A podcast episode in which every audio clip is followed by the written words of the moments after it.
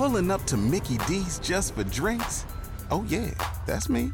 Nothing extra, just perfection and a straw. Coming in hot for the coldest cups on the block. Because there are drinks, then there are drinks from McDonald's. Mix things up with any size lemonade or sweet tea for $1.49. Perfect with our classic fries. Price and participation may vary, cannot be combined with any other offer. Ba da ba ba ba. Hello, everybody. Welcome back to another brand new episode of Decoding the Unknown. As always, I'm your host here. I'm Simon, and what happens is Katie, our excellent writer for this channel uh, slash podcast, has written me a script, The Georgia Guidestones: Tips for a Post-Apocalyptic World. These are like these monolithic stones that were put up in, I'm gonna guess, Georgia, and not Georgia like near Russia, Georgia, but Georgia like uh, Atlanta. Georgia. Um, and they were weird, and no one really knows what they're about. I am assuming because people do that people think they were put there by aliens. They probably weren't. Let's just jump in. Uh, I'm going to read what Katie's written. I'm going to add some thoughts if I have any. I usually do. People sometimes complain about them. Sometimes they say, oh, it's nice when you add your own thoughts, fact boy. We love that. We love that about you. Anyway, let's just jump in.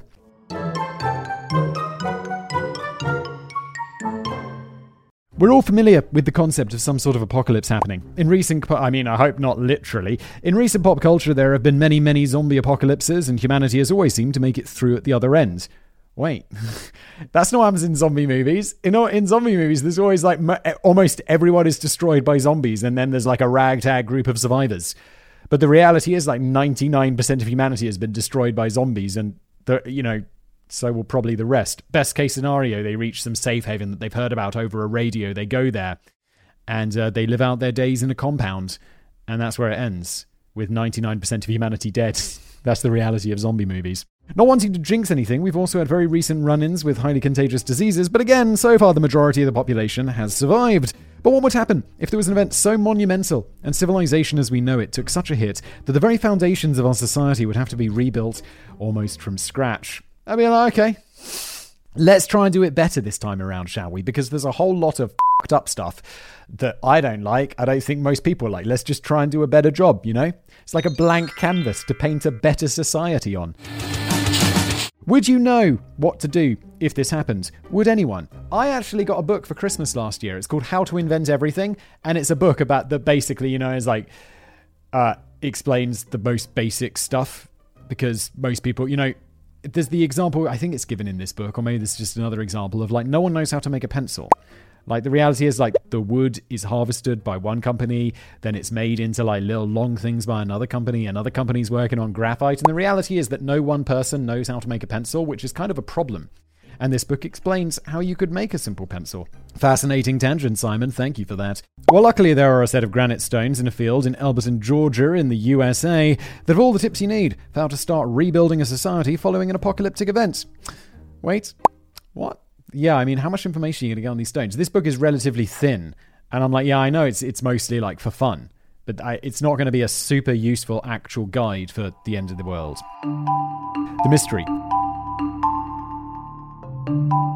Elberton, Georgia is known as the granite capital of the world. This is because there's tons and tons of granite. Shocking news there, but also because the granite found there is finer grains and higher quality than the crappy old granite found anywhere else. So if you're looking to build a monument of something that will last, Elberton might be the place to go. You're welcome, Elberton. Next time you can sponsor this show for all the people looking for high quality granite. In 1979, none other than the president of the Elberton Granite Finishing Corporation himself, Joe H. Fendley Sr., was contacted by a mysterious stranger. This stranger was a well put together man who said that he represented a group of fellow Americans, all of whom wished to remain anonymous. This group wanted to leave an enduring message for future generations and wanted Elberton both as the source of granite for the project and to act as the actual site for the monument. I mean, it makes sense because otherwise you got to ship those granite big granite stone somewhere, which I'm sure is expensive. Sensing a potential nutter in the immediate proximity, Fendley gave a ridiculous high quote for the project, assuming that that would end the matter. Yeah, I've definitely done that at points where it's like, I really don't want to work with you, but I can't think of a reason. So just quoting like absolutely massive prices, and then people are like, oh, okay, thanks, no longer interested. And it's like, yeah, you and me both. The stranger surprised him by agreeing to the amount, and Fendley's colleague, Wyatt Martin, ended up being nominated as the intermediary agent between this anonymous group and the people actually constructing the piece for them. Yeah, one time, the, there's one time this really happened to me, and I quoted like a ridiculously high number, like, you know, just a go away number. And then they came back with quite uh, quite a ridiculously high number as well. And I was like, I really do, I, but I still don't want to work with you, so hard pass. The stranger gave his name as R.C. Christian at the time, which was a pseudonym, and even if Wyatt Martin did ever know his real name or who he was, he has publicly sworn that he would never divulge it, even under pain of death. Whoa. I'll be like, yeah, yeah, yeah, yeah, but really, if you were going to kill me, I'd be like, yeah, yeah, it was John. It was John the granite slab guy. He wanted to build these granite slabs. It's not that big of a secret. After handing over a scale model and finalizing the details of the monument, R.C. Christian swept out of town, never to be seen again. By the following year, the monument was ready to be unveiled, and on the 22nd of March 1980, oh, for some reason I thought this was much more recently, the public got their first official view of the mysterious project. Here's what they saw. Four large rectangular granite slabs were angled around a narrower central granite column. The central column had a slit like a letterbox carved into it through which a small round hole could be seen. And I'm sure if you're just listening to this show right now, you're enjoying this picture that Katie is painting with your mind, you know, because this show is a podcast, but it's also a YouTube channel. And if you're watching the YouTube channel right now, you're probably getting some glorious images of this, which do a better job than the picture in your mind. I mean, not always. Sometimes the picture in your mind is better, but considering this is a factual thing, um, the, the picture on the screen, if you're watching, is, is more accurate. A rectangular capstone sat on top of all five upright pieces. A little way off from the monument was another granite slab set into the ground. So, what was the big deal? It just sounds like a bunch of old granite. Well, the group behind the stones wanted them to function not only as guidelines for future generations, but also as a calendar and a clock. There were inscriptions all over the slabs, sandblasted in letters 4 inches, 10 centimeters high. Those are big letters. You're not going to be able to fit much, even on these giant granite stones.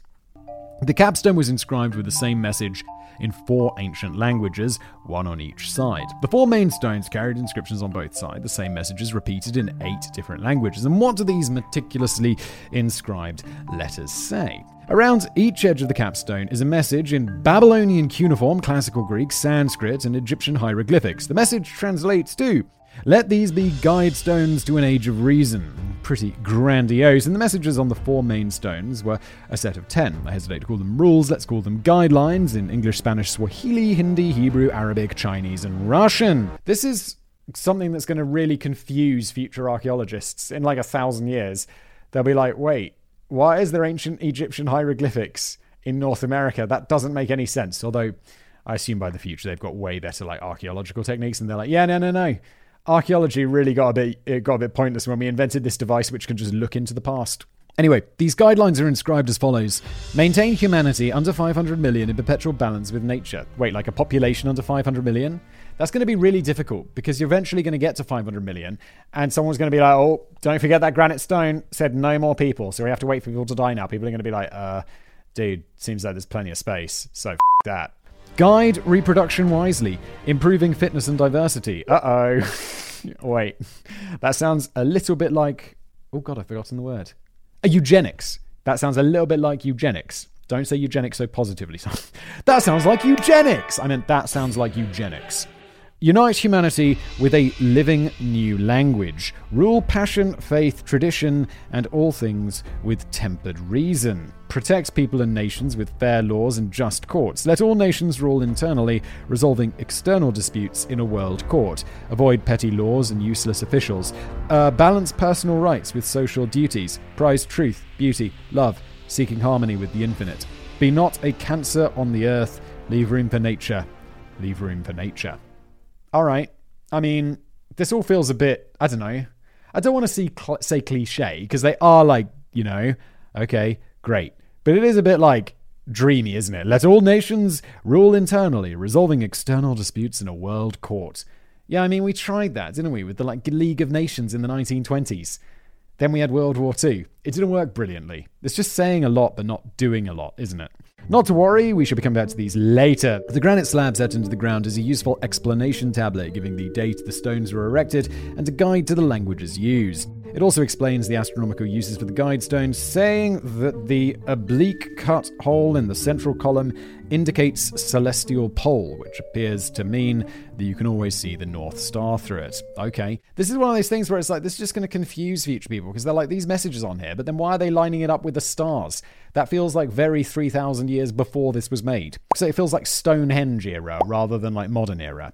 The letterbox like slot is for tracking the sun, and the movement is oriented so the sun will shine through a slit in the capstone at noon each day. From above, the guide stones are set in an X shape, apparently following the annual journey of the moon. It also handily gives the physical data for the monument, so no one had to bother getting their measuring sticks out to know the overall height is 19 feet 3 inches, that's 5.87 meters. The total weight is 237,746 pounds, that's 107,000 kilograms. God damn, this is big and heavy.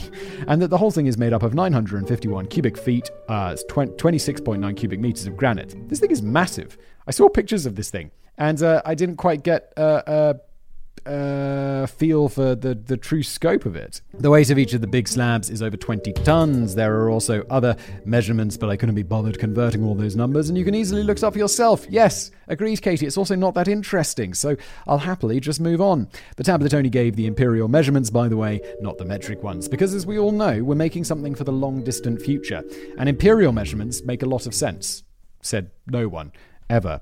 Also, the tablet had an inscription relating to a time capsule buried six feet below, but the parts showing when it was buried and when it should be dug up are blank, so maybe they didn't get around to doing it. Or maybe it was someone in the group's idea, but other people thought it was a bit lame to welcome civilization back with a copy of the Daily Elberton Rag, a scrambled up Rubik's Cube, and a cassette tape of My Sharona. Yes, and none of that stuff. This thing is clearly made of granite and built to last like thousands of years. All of that stuff will have decayed a really long time ago. I made a fascinating fascinating video about like there's a time capsule like beneath some university somewhere where it's a big room full of stuff and to stop it all to, to like um God, what's wrong with my brain today? It's the end of a long day, and I didn't sleep very much last night. Uh, it's filled like with inert gas, so uh, the stuff doesn't degrade over time. I think like they sealed it up and they pumped it full of nitrogen or something. And that's pretty cool. It's designed to last for like a thousand years or 70,000 years or something crazy. The other inscription on this highly detailed explanatory tablet states that the sponsors are a small group of Americans who seek the age of reason. That sounds a lot like you're hoping for the end of the world there, doesn't it, mate? And the author is engraved as R.C. Christian and underneath in brackets, a pseudonym. Yes, agonizingly, on a permanent memorial to the rebuilding of humankind, there is a spelling mistake. Oh no! It says pseudonym. I didn't even, I just read it as pseudonym. But they spelt it wrong. Oh my god. How did no one making this giant granite thing realize that that should be an M, not an N? Oh my. According to the specifications set by the mysterious R.C. Christian, the monument was to be in a remotish area not near any touristy sites. He wanted it to be left in a natural state and accessible to all, so no fences or historic site paraphernalia were to be put up around it. From the moment it was unveiled, people started having opinions about it, with local priests declaring it a symbol of the occult. Alright, guys, chill out. It's not that. And others wondering if there were hidden meanings behind the messages. Again, no. It's like this group of people were just like, would like to leave a nice little message a nice little slightly cliched message for future generations after there's been some apocalyptic event. There's no, it's not cursed. it's not mysterious. It's just a giant block of granite that someone carved some shit into. So, in the decades since they were erected, have we found out any more about these mysterious stones that have been referred to as America's Stonehenge? Could the inscriptions maybe hold hidden, darker meanings? Why did the anonymous group think these guidelines would even be necessary? Is there devilry afoot? Let's find out. Uh, it's just like it's some weird club, and they were like, let's build a weird thing, shall we? Probably some dudes who have too much money because they bought like a hundred thousand kilograms of granite. And I know granite's expensive. Like I don't have a granite countertop in my kitchen because I was like, well, one, I'm definitely gonna have to. I'm definitely gonna break it at some point. I've already broken the one I have there now, and I'm sure it's to be super. Ex- it is super expensive, and it's hard to fix. So I got some like artificial granite thing where you can actually fix it, which is useful because I've already chipped it twice because I'm such a big brain. But these dudes, whoever they are, had a lot of money. Reading the Stones. On the face of it, the messages on the guide stone seem pretty straightforward, and the sponsor group declared that people should totally take them at face value and try not to read into them any more than what they said. However, there was so much speculation about what they might mean that the anonymous group, probably heaving a deep sigh, had to publish a list of explanatory precepts in order that their message for the future wasn't twisted or misinterpreted in any way. We'll go into what these guidelines are supposed to mean in greater detail in a minute, but first I think we should talk about why these guide stones were created. The group behind the stones had fears for the future and wanted to ensure that should anything happen, there was a list of points on how to do it right next time. Depending on how far you're talking into the future, though, I always want to just come back to the idea of the world court, right? Or any of those precepts, really. It's just there's so much of a problem with this. You're talking about a time where there's obviously been some major disaster because there were what, like 8 billion people in the world? 7 billion? 8 billion? I don't know. There's billions of people in the world today. And there's going to be 500 million, and that's where you should cap it out. So obviously, there's been some world ending disaster. And they're even talking about this could be like a future society, which is going to have a different language and all this stuff. I mean, translate into all the different old languages you want and whatever. What's a court? Who's going to know what a court is? Like, it'd be like, I wonder what this court thing was. no one knows. No one could possibly know. It could be like, nations? What are nations? we all live in peaceful harmony. According to R.C. Christie and the Stones and Messages have been 20 years in the planning, meaning that worries about future world wars and nuclear annihilation were probably the motives that kick-started the idea for the monuments. Good, we don't have to worry about those anymore. At all. Oh my. Uh, it's, I am so like, it's so sad that at some point there's going to be, just because time is you know, it goes on forever, basically. At some point, there's going to be some other major war that's going to kill billions or hundreds of millions of people, and the whole of the world's going to get all screwed up, and all sort of old stuff's going to get destroyed, and there's going to be like more genocides. I mean, not that genocides aren't going on, but there's going to be like some other turbo genocide, and it's going to be like, uh, it's just a bit depressing. And I like the fact that I'm like 30 something years old, and I like the fact that my parents are like 60 something years old, and we haven't lived through any. I mean, there's been wars and stuff, but we haven't lived through anything crazy. Like my grandparents and stuff, they were like born at the tail end of. Tail ends? I don't know. How old are my grandparents? Like, they're like 90s. So, yeah, I mean, they lived through some wary shit. Like, I remember my nan talking about rationing and stuff. And it's just like, yeah, I'm glad they had to live through that and not us. And I hope that my children and my children's children don't have to. But the reality is that at some point, little like grandchildren whistlers, that's my name if you didn't know it, were, uh, are like going to have to go off and fight some sort of war and probably die. And I'm like, that's really depressing because I like my kids. And I don't want their kids or kids' kids to have to do that because it will be sad. This has been a tangent. Obviously, war is depressing. Fact, boy. Just carry on with the story. The group was worried about a nuclear event so large that civilization would have to be rebuilt from the ground up, and nuclear war definitely fits into that category. Another reason for the stone's placement in Elberton was that it was off the beaten track and likely to survive a missile strike due to being pretty much in the middle of nowhere. All that granite under the ground would also make it a more stable place to build a long lasting monument in case of a natural disaster. So, this group of like minded and presumably rich Americans decided to bestow their wisdom upon the poor people who were left scrambling to rebuild society after the world ended. So, let's get back to those messages and the explanations given for them. Some of them are very specific and others are a bit more vague, so it seems likely that some or all of them were written by different people. Yeah, it does feel pretty disjointed, so it feels like, you know, everyone chipped in a bit and got to come up with a rule. Now, if you break any of these rules, you can't sit with us at lunch. Maybe everyone in the group got to have their own guideline passed down forever, and that's why they seem a bit inconsistent. I agree, Katie, there we go, same page. Here are the guidelines again, followed by their explanatory precepts. Number one, maintain humanity under 500 million in perpetual balance with nature. And then the explanatory quote was means the entire human race at its climax level for permanent balance with nature. Wait, the explanatory note means less than the actual thing on the stone, which I guess is good. Okay, here we go. We all know that the planet is groaning under the weight of humans, and we're really cocking up the place as far as living with nature goes. But 500 million people? Even in 1980, the population was nudging 4.5 billion. It's so crazy that we basically doubled that since 1980. I know it's only going to get faster and faster, but it's so crazy. And also, I feel like I know I, I even live in a city but I'm like, it doesn't feel very crowded. And then you go out the countryside and you're like, there's no one here. This is really nice. And I live in a fairly, you know, not super densely packed country. But then, I mean, then you go to somewhere like truly uninhabited. Like, I don't know, a friend of mine's from Montana. And I, live in Prague in the Czech Republic, and coming from the UK, I'm like, quite, it's pretty sparsely populated here. You go out into the countryside, and there's just no one there. And then my friend from Montana, who lives here as well, he's like, my dude, what are you talking about? It's so crowded here all the time. And I'm like, Grant, mate, yeah, I know. But you, you, he's told stories where it's like, yeah, it was like three hours drive and I didn't see another car. I'm like, what is going on in Montana? Why does no one live there? Uh, what are we talking about? Okay, so it's 1980, the population's 4.5 billion, so RC Christian's group is expecting a hell of a cull. According to worldometers.info, interesting website name, the world population hasn't been as low as 500 million since the 1600s, so who knows why they decided on that number. I know 1600s were great. Wasn't that when there was that big plague?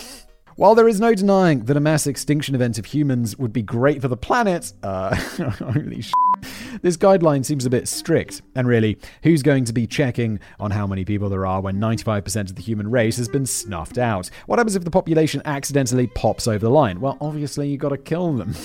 Is there going to be an annual cull when taken with subsequent messages on the stones? This piece of advice starts to take on a darker tone. Oh God, where are we going? Guideline number two Guide reproduction wisely, improving fitness and diversity. Explanatory note. Without going into details as yet undiscovered, this means humanity should apply reason and knowledge to guiding its own reproduction. Fitness could be translated as health, diversity could be translated as variety. Mate, this is just sounding straight like eugenics, right? Like uh, selective breeding of humans.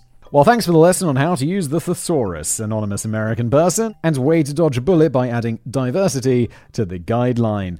Although the explanation sort of narrows this down with the word variety. Diversity implies to broaden the genetic pool as much as possible by reproducing with other races. Variety, to my mind, means, for example, different hair color within the same racial group. Yeah, I guess. I guess, yeah. Divert. I mean, diversity seems like a more clear word other than variety, which is generally not applied when talking about this stuff. It seems a, it's all very weird, isn't it? Also, if humanity's taken such a hit that it's been reduced to practically nothing, it's probably pretty slim pickings out there for who you might want to start repopulating the planet with. Yes, we seem to be edging around the murky world of eugenics here, and it definitely bears pointing out that during the inception of this granite monument, forced sterilizations of people deemed mentally unfit were being carried out all over the United States, and minorities such as Native Americans were still being sterilized against their will into the 1970s which is insane, America. And not just America, let's just go with humanity in general. What the f- you up to? And this guideline, and that, I mean, I don't want to make any excuses for, for eugenics because obviously it's wrong, but uh, doing it based on race is insane. Like, I'm not going to make the argument for because I find it morally pretty horrible, but you can see a reason for weeding out genetic diseases. You can see the logic behind that. Someone could. And but just doing it on race is just insane. It's like there's no logic there. it's just racism. And this and this guideline was written after the Second World War and all that Hitler's obsession with a master race entailed, so it's hard to take anything like this as an innocent statement. I don't really care what the guideline says or even what the explanation means. There is no way that this isn't a very loaded message. Yeah, I can see why these people wanted to remain anonymous because it's like, yeah, yeah, what are you into? Yeah, yeah, well, I've got, you know, everyone's contributing their lines to the story. It's like one guy's like, well, I think that nations should resolve all their differences with the world court. And the guy's like, yeehaw! I want my one to be about eugenics and racism. oh no. It seems that you should only reproduce to give birth to increasingly superior specimens and not for any other reason, like, I don't know, wanting to have children with a partner you love. Man, the future sounds bleak. Number three, unite humanity with a living new language. Uh, okay, I hope they clarify like what a living language is because aren't all languages living? It's not like yeah, yeah, Latin. Okay, great. So let's not do Latin or any of the other dead languages. Let's use a language that can evolve, which language does all the time. Oh, okay, well, they are explaining it. This is the explanation. A living language grows and changes with advancing knowledge. A new language will be developed de novo and need not necessarily be adapted from any languages now in existence. Ah, these people sound like uh, the, the person who wants you to think that they're smarter than they actually are, but then someone reasoning goes, that it's a bit stupid, isn't it? Phew, at least this one is a little less contentious. Okay, so we've got a bunch of people living all over the place speaking different languages. What is one to do? Well, refer to the guidelines and just make up a whole new language that somehow everyone will be able to learn. It sounds hard, it does. And it's been tried before with Esperanto, I know about that language, and it never really took off. It, if I, I think if humanity's down to the bare bones, people are just going to stay where they are and continue using the language of the people that they now live with. Yeah, it's like, oh my god, the world's been destroyed by nuclear war. Fortunately, we've got these guide stones to guide us to a better thing, and they say that we should be learning a new language. So we'll be like, yo, yo, yo, Peter, how about we just speak English because there's other shit we have to worry about, like, you know, radiation and food and shelter and basic survival. Peter's like, no, the guidelines say new language, Jeff. I always like to give my people character names like Peter and Jeff and John. If a stranger turns up, what usually happens? They learn the language of the people they now live with, and it's not like languages will be wiped off the map. I'm sure there'll be some people left with knowledge of more than one, and we have Google Translate. But I suppose it would make sense for everyone left to be able to communicate, so a new language seems smart. How to be started, though, and how to work at all the grammar, etc., well, I'll leave that to the future survivor people. Emojis, anyone? Yeah, I mean, this is the po- this is such a pointless uh, entry on there. Rule three is stupid. Number four. Rule passion, faith, tradition, and all things with tempered reason. Okay, I mean super generic. And the uh, explanation. Faith here may be used in a religious sense. Too often people are ruled by blind faith, even when it may be contrary to reason. Yeah, okay. Reason must be tempered with compassion here, but must prevail. Okay, so just be reasonable. So everyone just has to calm down and be reasonable. I don't really have a problem with this one, although some people's interpretation of what they think is reasonable is going to be the exact opposite of other people's. This particular guideline, with its emphasis on reason, is one of the central tenets of this group's beliefs, which we'll get into in more detail later on. That was a very short one. I think it's because, yeah, of course, rule with rule with reason. Okay, great. Moving on, number five. Protect people and nations with fair laws and just courts. Courts must consider justice as well as the law. I mean, that's what courts do now. It's like, yeah, okay, the law's there and it's interpreted by the courts. Isn't that what justice, isn't that what the, the law is? It's like you go there and you make an argument, and then if the law seems dumb, either, I don't know, I know it for the UK, Parliament will be like, yeah, yeah, yeah, we're changing this stupid law. Or the courts will interpret it in a way that basically changes it. It's, you know, okay, well, this previous case that we should go on, if it's from a higher court or the same court or whatever, says this. But like, we're going to just, you know, interpreted a little bit differently so that justice prevails, because that's fair. Doesn't that explanation make it sound like the courts can just do whatever they want? I mean, yeah, and to a large extent, courts do find ways often to do what they want, and it usually is fair because courts are generally fair, I think people who have been wrong generally want justice over and above any, everything else, so it sounds like courts in the future will have carte blanche to dole out whatever punishments they want, regardless of the law. It also seems, uh, I don't know, Casey, I think this is open to interpretation. Which, I mean, when you're making rules for a future society, I guess is something you probably don't want, but uh, you've definitely allowed.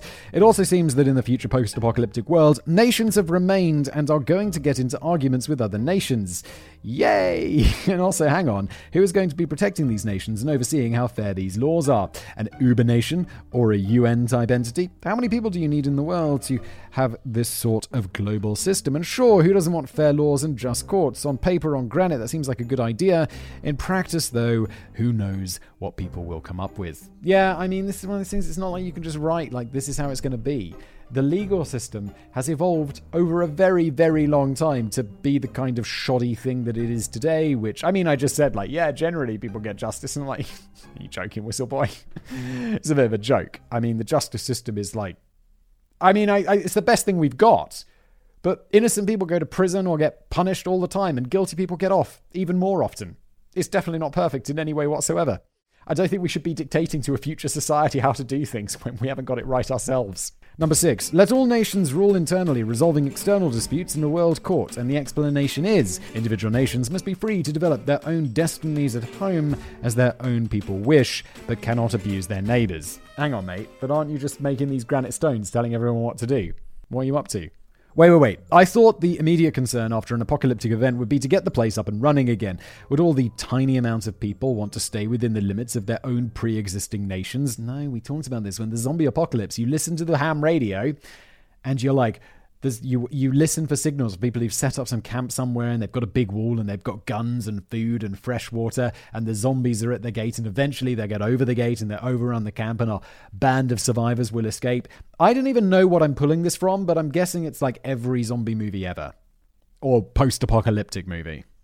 Would countries even really exist anymore? Surely some populations would be almost totally annihilated, but the survivors have got to keep it all local whilst also learning a new global language at the same time. Not, don't forget, setting up a brand new legal system. And depending on what resources the countries have remaining to them, you know that some of them are going to develop way more quickly than others. Seems a bit unfair given the state the world has found itself in in this imagined future. I mean, can't we all just get along? Yes, would be nice. Probably not going to happen though. Waiting on a tax return? Hopefully, it ends up in your hands. Fraudulent tax returns due to identity theft increased by 30% in 2023. If you're in a bind this tax season, LifeLock can help. Our U.S. based restoration specialists are experts dedicated to helping solve your identity theft issues. And all LifeLock plans are backed by the Million Dollar Protection Package. So we'll reimburse you up to the limits of your plan if you lose money due to identity theft. Help protect your information this tax season with LifeLock. Save up to 25% your first year at LifeLock.com slash aware. Number seven, avoid petty laws and useless officials. And the explanation is self explanatory. Ah, yes, and we'll probably succeed at that at the beginning. But then let me introduce you to the wonderful world of inevitable bureaucracy. Haha, the explanation says it all. I bet this person had a specific useless official in mind when they submitted this guideline. Yes, oh my god, useless officials. Useless people. Oh my god, what was it the other day? It's like, yeah, there's this bizarre thing. I don't know how it is in other countries, but when buying property here, you uh, you buy the property, you know, you, you make an offer, it gets accepted, blah, blah, blah, blah, blah. And at some point, you apply for a mortgage, and a person from the bank comes and values the property. And this is not just like some guy who has some other job, it's like the official job is like property valuer. And you're like, well, that makes a lot of sense because the bank needs to secure the thing in all of all the properties that I've, I mean, I'm a property mogul, but like, you know, when I've, there's properties that I've wanted and have fallen through and all this stuff, I had a few valued. And it's like, every single time, it's always come back as about 10% less than the price I'm buying it for. And I was curious about this, and I talked to other people. I talked to like the guy who got me the mortgage, and he's like, yeah, it's just how it works. It's just they go in and they value it at 10% less. So the bank, you know, so the bank has some like protection or whatever. I don't really understand it. But it's always 10% less. They always just find a way to make it 10% less. And I'm like, so this guy's job is entirely pointless. And I'm like, yeah, yeah, I mean, but he values it. And I'm like, yeah, but he's not, is he? He's just like finding a way to push it towards that price and then checking a box. And this is just one example of many bureaucrats that exist. I can just imagine the guy who came up with this one, the self-explanatory, is that yeah, he wanted to he wanted a permit to put a pool in in his backyard, and they wouldn't give it to him for some stupid ass reason, and he's like, oh, goddamn person at City Hall, I'm making this rule just for you.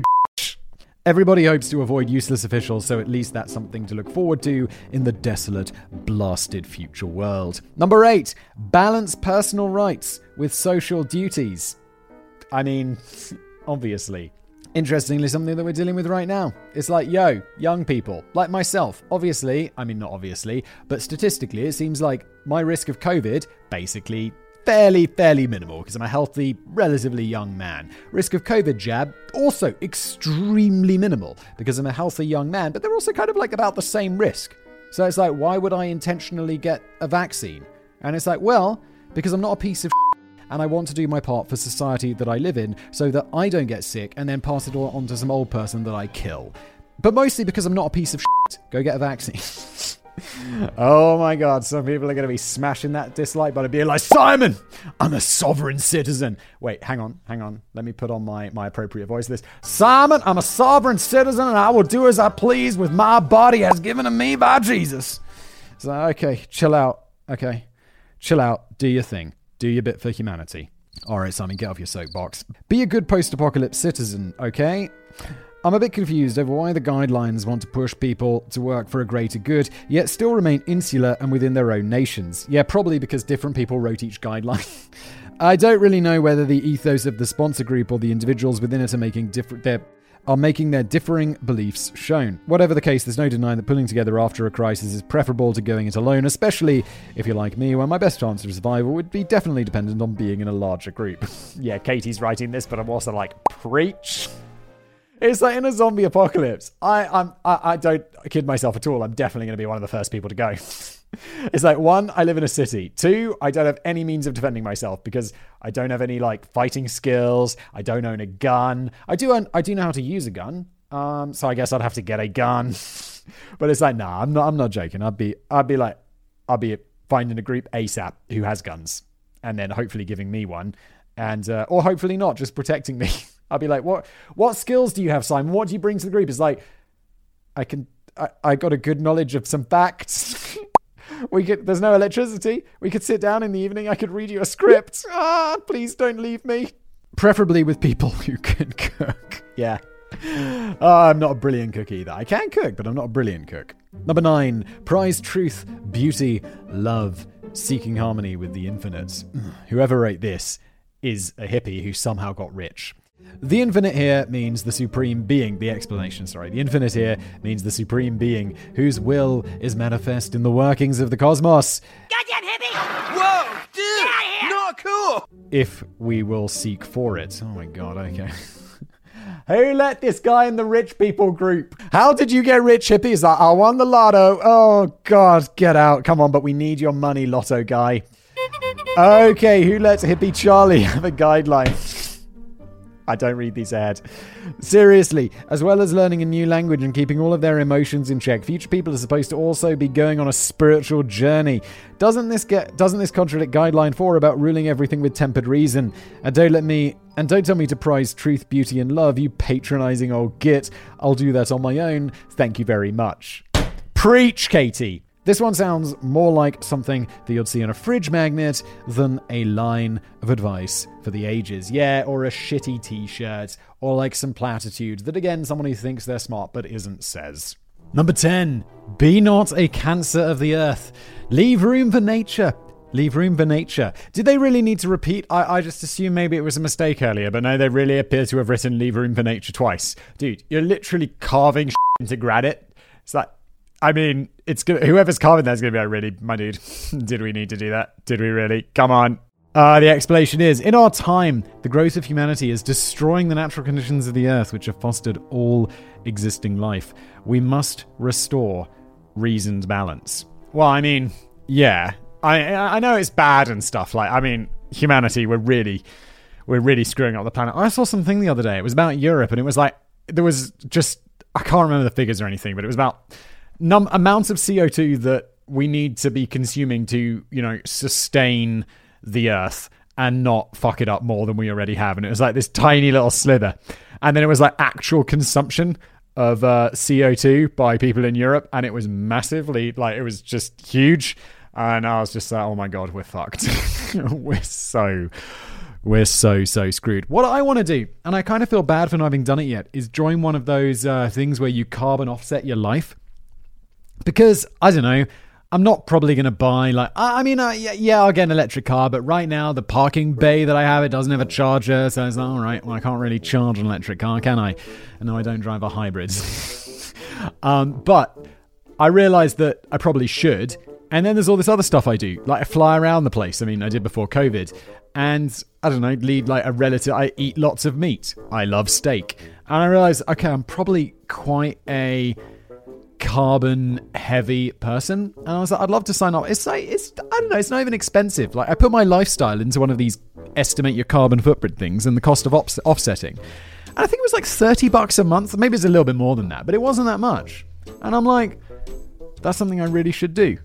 And i haven't done it yet but i will. Because honestly just offsetting is easier than reducing my carbon emissions because i love steak and i like driving a car and uh, I like flying places, and I will happily pay more to be able to do those things. And is it really that simple? That seems like way too an easier easier of a solution. What are we talking about? I'm sorry, I'm just totally on a on a tangent. There's that word again, reason. There are references to it all over the guidestones. The inscription on the capstone is uh, Let these be guidestones to an age of reason. And the sponsors are described as a small group of Americans who seek the age of reason. Oh, what I was going to say, I'm sorry. The reason I went on that whole tangent and then I totally forgot what my whole point was. It's like, yeah, yeah, yeah, we're really screwing up the environment now. But by the time these guide stones come into place from like some nuclear apocalypse or anything, everyone's going to be like, and we were worried about carbon dioxide. now the whole world's irradiated. Brilliant. I'd welcome carbon dioxide back into my life. But what does it mean the reason thing. What does it mean? It seems that this group has a bee in its bonnet about human overpopulation, but reasonable people would not demand rigid population control to combat that. That's what unreasonable people would do. It's also not clear. I am I an unreasonable? Katie and I maybe not. I haven't thought out this opinion very much at all, but it does seem that a okay, let's not call it reasonable immediately. Let's say a method of, you know, reducing carbon emissions is population control, because obviously the most carbon heavy event that you can. Something just definitely fell over in my office. There's no one else here. like, what is that terrifying sound? I make another show called Casual Criminalist, and whenever I hear it, like, it's always something really super scary. And whenever there's a knock somewhere in my office, I'm like, oh god, today's the day that I get murdered on camera, isn't it? Um, stop going on these tangents. Get back to the get back to the facts. I even forgot what I was talking about. Oh my god, this is such a train wreck. I'm so sorry. oh, yeah. Well, uh, there. That that's it. I was talking about um, is population control a reasonable way to control like climate change? And I mean, yeah, kinda is. I mean, we should all be better with our carbon thing, but the the best thing you can do is not have like seven kids because you know, they're all going to use a lot of, they're all going to make a lot of carbon dioxide. It's also not clear why leave room for nature is repeated. And I'm not saying we should kill every, anyone, by the way. I'm just saying maybe we should have less kids. Is it to underline the importance of the message, or did the stonemason accidentally keep chipping away, so ended up doing the whole sentence again? This one more or less says the same thing as guidelines 1 and 9, but it's delivered in a bit in a more biblical Ten Commandments way than either of the other two. Uh, nature also seems to be important to the group, so but maybe they could have stuck with one guideline about overpopulation versus nature, and then use the other one to give future people some more useful advice like a foolproof bread recipe or how to diversify your portfolio. and I'm not altogether sure why they thought these were really worth preserving in the first place, as most of them are just common sense and the way many people live their lives anyway. I don't know about that again. Do we really live our lives in like harmony with nature? I really feel I, I really I feel like such a bad person sometimes with all this stuff. It's like why you go to the you know I get food delivered like just supermarket food and it's bags within bags within plastic. Like you're, you know, it's like, oh, okay, so there's a chocolate bar. And the chocolate bar is in a wrapper, which is in, you know, it's a multi pack. So then it's in another wrapper. And then it's in a bag. But because the bag was heavy, the supermarket's double bagged it. And it's been driven there by a man in his car. And you're like, oh my God, what am I doing to the environment? I'm a piece of shit. I'm so sorry, environment. The sponsors. Judging by what little we know about the group who sponsored the Georgia Guidestones, we can make a few deductions. Okay, assumptions. They were all American. This is stated on the explanatory tablet. At least some of them were very wealthy. The group was quoted a silly amount to get the monument built, and they accepted the price without haggling. Maybe this also means R.C. Christian, in particular, was a bit dim or trusting. Let's go with trusting, or alternatively, just so Richie doesn't care. You know, he's there like, this is the price. And they're like, okay, I guess so. It's like that thing where it was was it on Ellen or something where Bill Gates, he, the people ask him how much it costs. Like it's just like, what is the price of a banana? Mm, five dollars. and Ellen's like thirty-two cents or whatever. It's like just his guesses are so wildly wrong. And I mean, I totally get it. I mean, I'm not even sure how much a banana costs, and I'm not like Bill Gates. I think you just, I I don't know. You just click on bananas. You know they're cheap. I guess. I mean, I don't know. That doesn't feel that out of touch. Bananas are cheap. You could just buy a bunch of bananas. Like, I'll still be in the supermarket and be like, oh, well, let's not buy that because that's super expensive. But for fruit, unless it's some exotic fruit, I know it's going to be affordable because super cheap. The overall impressions given by the messages in the Enterprise in general smacks of a group of wealthy white American men generously bestowing their largesse on the world in the form of their ten wise commandments. I'm more than happy to be proved wrong on this point, but come on, you know it's true. yeah, I, I 100% agree with you, Katie. The only real lead we have to identify the group is the pseudonymous, pseudonymous, pseudonymous, pseudonymous That's a weird word. R.C. Christian. As pseudonyms go, it's pretty on the nose. R.C. Christian. Either it was an obvious allusion to his religious beliefs or the total opposite and was ironically used by an atheist or shock horror, a Satanist. I feel this is quite an atheistic thing, so I would guess it's more in irony. Like uh, they've done the ten, the name, I mean, and then they've done their Ten Commandments, and it's like, okay, chill out. Onlookers at the unveiling were swift to decry the Guidestones as satanic, but I'm not really sure why. Yeah, they don't really have any bad messages. They're all like, I mean, they're they're like I say, they're cliche, but they're not bad messages. Maybe they thought they were blasphemous alternatives to the Ten Commandments, or that the astrological aspects inherent in the monument meant that it was automatically occult somehow. Wait, just because of. Wait, astrological? Astronomical. Ast- There's nothing astrological about this. Is it astrology? Is the one about like. Because I remember I was a kid and I love. I've, I've always loved science. And I remember, like in the in the newsagents, there was this magazine. It was called Astrology Monthly. I was like, "Sweet, I'm definitely going to buy that." And then I get buy this magazine and I take it home, and I'm like really disappointed to find out that it's about like I don't know some wizard. And I'm like, "Oh, for f***'s sake!" And that was the moment that you know that I discovered astrology and that whole piece of. But I don't know why they'd be thinking the astronomy aspects would make this a cult somehow. While it might make you think of Stonehenge in that it's made up of large stones with the capstone on top, that's about as far as the similarities go, as everyone knows how this baby was assembled. It's also not as accurate celestial body wise as Stonehenge, but this wasn't really the group's chief concern. The original sponsor group did hope that another group in the future might add an additional circle around their original cluster, but so far, nobody has appeared to find this necessary. Uh, I think it's about time we got that sorted. Let's get a GoFundMe going. Expand the Georgia Guidestones. And uh, I'd make them, I'd just make it sarcastic and put like recipes for bread and in there because that'd be fun. It's been speculated that R.C. Christian is a thinly veiled reference to the Rosicrucians, a movement that sprang, sprang up in the 1600s and whose manifesto referred to a universal reformation of mankind. According to Encyclopedia Britannica, the central feature of Rosicrucianism, oh my god, the big boy words in this in this script are complicated, is the belief that its members possess secret wisdom that was handed down to them from ancient times. okay, sounds like a conspiracy theory.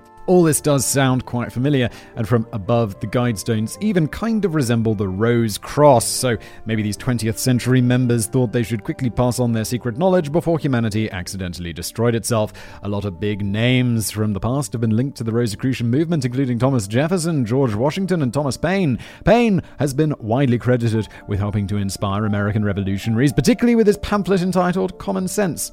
In, ni- in 1794, he released part one of a pamphlet called The Age of Reason. This does cover a lot of the grounds that the Guidestones espouse and comes under the umbrella of deism, which is, according to dictionary.com, an intellectual movement of the 17th and 18th centuries that accepted the existence of a creator on the basis of reason but rejected the belief in a supernatural deity who interacts with humankind. I actually quite like that. I think that's quite sensible. I mean, I don't really believe in the existence of a creator. Actually, no, scratch that. I don't believe in this at all. Rosicrucianism, if I am pronouncing that correctly, pulled ideas from all over the place, including occultism and Christian Gnosticism. Oh my god. this, this script is making me feel stupid. And some scholars are not even sure that it really existed at all or if it was some sort of hoax. The movement does exist today, though, with the Rosicrucian Fellowship coming with the tagline, an association of Christian mystics. So maybe this is where old RC and his group were coming from. Another sponsor of the Guidestones, or maybe R.C. Christian himself, has long been thought to be Ted Turner. Turner was an American billionaire, media tycoon, entrepreneur, and philanthropist. A brief look at his CV is quite telling. As well as many other things, Turner is the chairman of the United Nations Foundation and the co chairman and founder of the Nuclear Threat Initiative. He also created a foundation in his own name to address issues about population growth, and prior to launching CNN, in 1980. I was like, I feel like I know the name Ted Turner. Why do I know the name Ted Turner? Because he started CNN. He created a so called doomsday video of military bands performing Nearer My God to Thee to be broadcast whenever the end of the world came. Oh my. Ted Turner. A little bit pessimistic there, mate. He also grew up in Georgia and is a big nature lover, so does seem to be so it does seem to be a good call. But the anonymity clause has held since 1979, so I don't think anyone's about to break it now. The appointed go-between Wyatt Martin said in 2013, "They could put a gun to my head and kill me. I will never reveal his real name." So I guess that's one mystery that will forever remain unsolved. Good news. Good news. It's not a particularly important one. Other theories. While the messages were seemingly written in good faith and were meant to be taken literally, conspiracy theories, of course, still sprung up. The stones have been vandalized many times over the years, with graffiti saying things like Death to the New World Order in 2009 and I am Isis, Goddess of Love. I guess that's some sort of goddess rather than Islamic State. In 2014, uh, that was, sorry, in 2014, bits have been chipped off, and also in 2014, somebody replaced a chipped off bit with a new cube with mysterious letters and numbers engraved onto it. People went wild with numerology theories and references to what it might mean until the man responsible spoke up, saying that it just carved his and his wife's initials and their anniversary of their wedding date into it. Uh, I love this. I love it. That's how so many conspiracies end. It's like, oh my god, this is a big mean. It's like, nah, it's nothing. It's really nothing. It's nothing at all. They had actually been married at the Guidestones the year before. The biggest conspiracy theories relate to the problematic population cap guideline, with this being interpreted as an imminent call to cull humanity and establish a new world order rather than some advice for what to do in the aftermath of a disaster. and what of the occult nature of the Guidestones. Religious figures in the community had always warned of satanic practices and blood sacrifices that would be carried out at the site, but maybe they just gave people the idea to do it. Shadowy groups such as the Illuminati have also apparently performed rituals at the Guidestones, but there is no real evidence that any human or animal sacrifices have been made there. There was aerial, even if there was, it's just people like having a bit of a laugh. I mean, human sacrifice and animal sacrifice. Obviously, not a bit of a laugh, but it's not people who. It's got nothing to do with it. It's just stupidity. There was aerial footage of what looked like a big blood stain on the capstone in 2015, but people at the scene said that the video had been photoshopped and there wasn't really anything on the capstone apart from maybe some water residue. And it's not like the guidestones are sitting on a particularly spiritual or holy spot or have any reference to rituals or religious practices on them. They were put up in 1980, the year of the Empire Strikes Back and shoulder pads, so it's not exactly a venerated historical site yet. And I don't think it ever will be. It's kind of stupid, and the messages are stupid. And I mean, not stupid, just cliched. The languages chosen for the messages to be inscribed onto the granite slabs were deemed the most likely to be understood at the time, although this begs the question as to why there was stuff written in Babylonian cuneiform around the capstone. One sentence in any language isn't enough to extrapolate a whole alphabet, so maybe they were just showing off. And while there are eight living languages represented as well as four dead ones, the explanatory key is all in English. Imagine if you made it to the Stones, didn't recognize the English name for your language on the explanation tablet, and collapsed in a sobbing heap on the ground. Maybe the hope for humanity would give up before they started. Or maybe the whole monument was supposed to be a time capsule for future people or alien races to discover. I think, yeah, it's definitely designed for future post apocalyptic people. I mean, it's definitely not designed for people in the past. That would be weird. If so, maybe they should have made a bit more of a song and dance about it, as I think that less than 1% of the population alive today have even heard of the Georgia Guidestones, let alone what all their extremely important tenants are. So, anyway, if you find yourself on the other side of an apocalypse and need to work out how to rebuild society according to a group of wealthy white men from 1970s North America, where else would you go for information? Uh, sarcasm, everybody. Now you know where to find the answers. Good luck, future humans. Good luck. Yes, and that is the end of today's episode of Decoding the Unknown. I really, there wasn't really much to decode on this one, was there? It's kind of like the Georgia Guidestones. A bit shit, really. Uh, that's, uh, that's, I mean, the mystery, of course, is who made them. But also, also, who cares? This has been an episode of Decoding the Unknown. Thank you so much for listening or watching, depending on how you get this show. If you are listening to my voice through a podcast app of some kind, Go in there, see if you can do reviews, and then just gently tap that five star button and write something along the lines of Simon, you legend. I've never discovered a podcast better in my entire life up until this point, and this show is what I now live for. That would be fantastic and honest. It would be honest of you. Also, if you're watching on YouTube, smash that like button, make sure you're subscribed, and I'll see you next time.